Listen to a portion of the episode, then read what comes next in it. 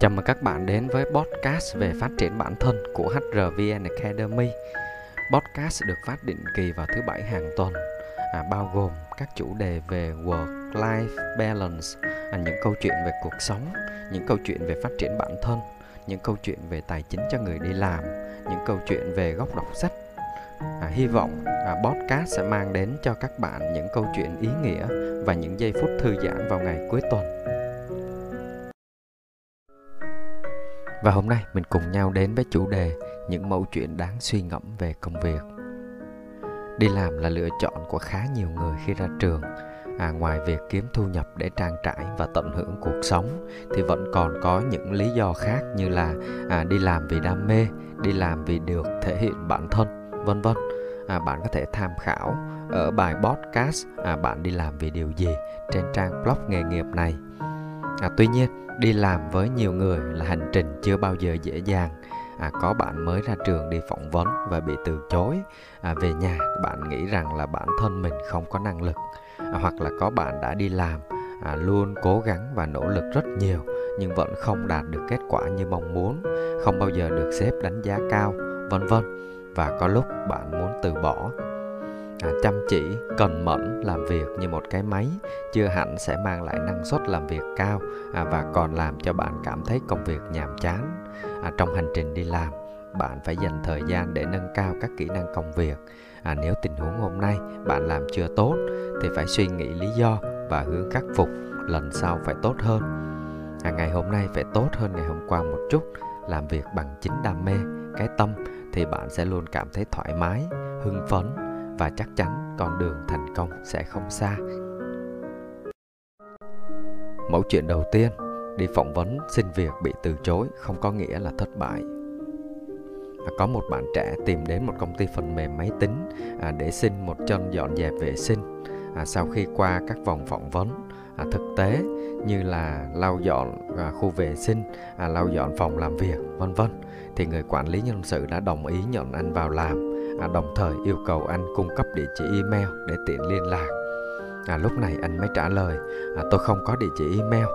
Người quản lý nói với anh rằng đối với một công ty phần mềm à, một người không có email đồng nghĩa với sự không tồn tại. Vì thế ông ta lấy làm tiếc là không thể nhận anh vào làm được. À, lúc này anh thất vọng rồi rời khỏi công ty. À, trong túi chỉ còn 10 đô. À, đi ngang một cửa hàng thực phẩm. À, chợt anh lóe lên một suy nghĩ là anh sẽ mua dùng 10 đô của mình để mua 10 ký khoai tây. Sau đó anh lê la đến từng hộ gia đình để bán lại. 2 giờ sau anh đã bán hết và có một chút lời. Anh lại làm như vậy mấy lần nữa. Số tiền vốn ban đầu đã tăng đáng kể. Anh phát hiện ra công việc này cũng có thể giúp anh nuôi sống bản thân.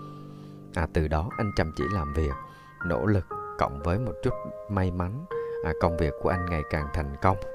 À, sau 5 năm, anh lập được một công ty lớn chuyên giao hàng tận nhà. Mọi người chỉ cần đứng ở cửa nhà mình cũng có thể mua được các loại thực phẩm tươi sống. À, đến một hôm, anh chợt nghĩ đến tương lai, à, đến gia đình và quyết định mua bảo hiểm. À, lúc ký hợp đồng, anh nhân viên bảo hiểm hỏi địa chỉ email của anh. Anh lại nói, tôi không có địa chỉ email.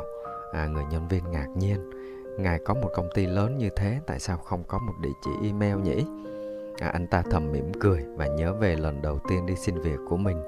À, nếu ngày xưa tôi có địa chỉ email thì giờ tôi đã trở thành một nhân viên dọn dẹp vệ sinh cho công ty phần mềm máy tính đó rồi. À, mũi tên chỉ được bắn về phía trước sau khi nó đã bị kéo ngược về phía sau. À, vậy nên khi cuộc sống kéo bạn về phía sau hãy bản lĩnh nắm lấy cơ hội và tiến về phía trước. Mẫu chuyện số 2 bạn đã và đang rất nỗ lực nhưng vẫn không đạt kết quả cao trong công việc vì lý do gì? Ngày xưa ngày xưa có một người tiểu phu khỏe mạnh đến xin việc ở chỗ một thương gia buôn gỗ và anh ta được nhận vào làm việc dù chưa có nhiều kinh nghiệm. Môi trường làm việc khá tốt à, tuy nhiên mức thu nhập lại phụ thuộc vào năng suất làm việc thực tế của anh. À, hiểu thế nên anh luôn cố gắng làm việc thật chăm chỉ để xứng đáng với sự tín nhiệm của ông chủ. Ông chủ đưa chanh một cái rìu và hướng dẫn chanh khu vực làm việc của mình. À, ngày đầu tiên, người tiểu phu đã cố gắng à, rất nhiều và mang về được 18 cây gỗ. Ông chủ thấy vậy liền động viên. Xin chúc mừng, cứ thế mà phát huy nhé. À, lời nói của ông chủ đã tác động mạnh đến người tiểu phu, khích lệ anh làm việc tốt hơn nữa. Ngày hôm sau, người tiểu phu làm việc chăm chỉ hơn ngày hôm trước, à, nhưng cũng chỉ mang về được 15 cây gỗ. Ngày thứ ba, anh cố gắng hơn nữa, nhưng cũng chỉ đốn được 10 cây gỗ. Càng ngày, số gỗ anh mang về càng ít đi.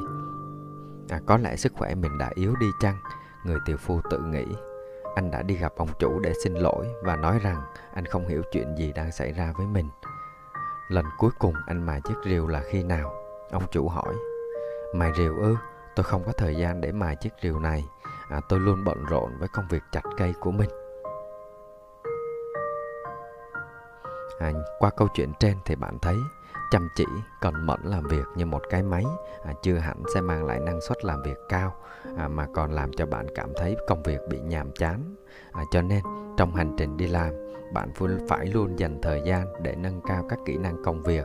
À, nếu tình huống ngày hôm nay bạn xử lý chưa tốt thì phải suy nghĩ lý do và hướng khắc phục. À, lần sau phải tốt hơn. Ngày hôm nay phải tốt hơn ngày hôm qua một chút làm việc bằng chính đam mê và cái tâm của mình thì bạn sẽ luôn cảm thấy thoải mái hưng phấn và chắc chắn con đường thành công sẽ không xa nếu bạn yêu thích podcast ngày hôm nay hãy nhấn like để lan tỏa thông tin và cũng đừng quên đăng ký kênh để ủng hộ HRVN Academy các bạn nhé. À, tôi là Thành HR đến từ HRVN Academy, khoa học nhân sự dành cho người mới. Xin chào và hẹn gặp lại các bạn vào podcast tiếp theo.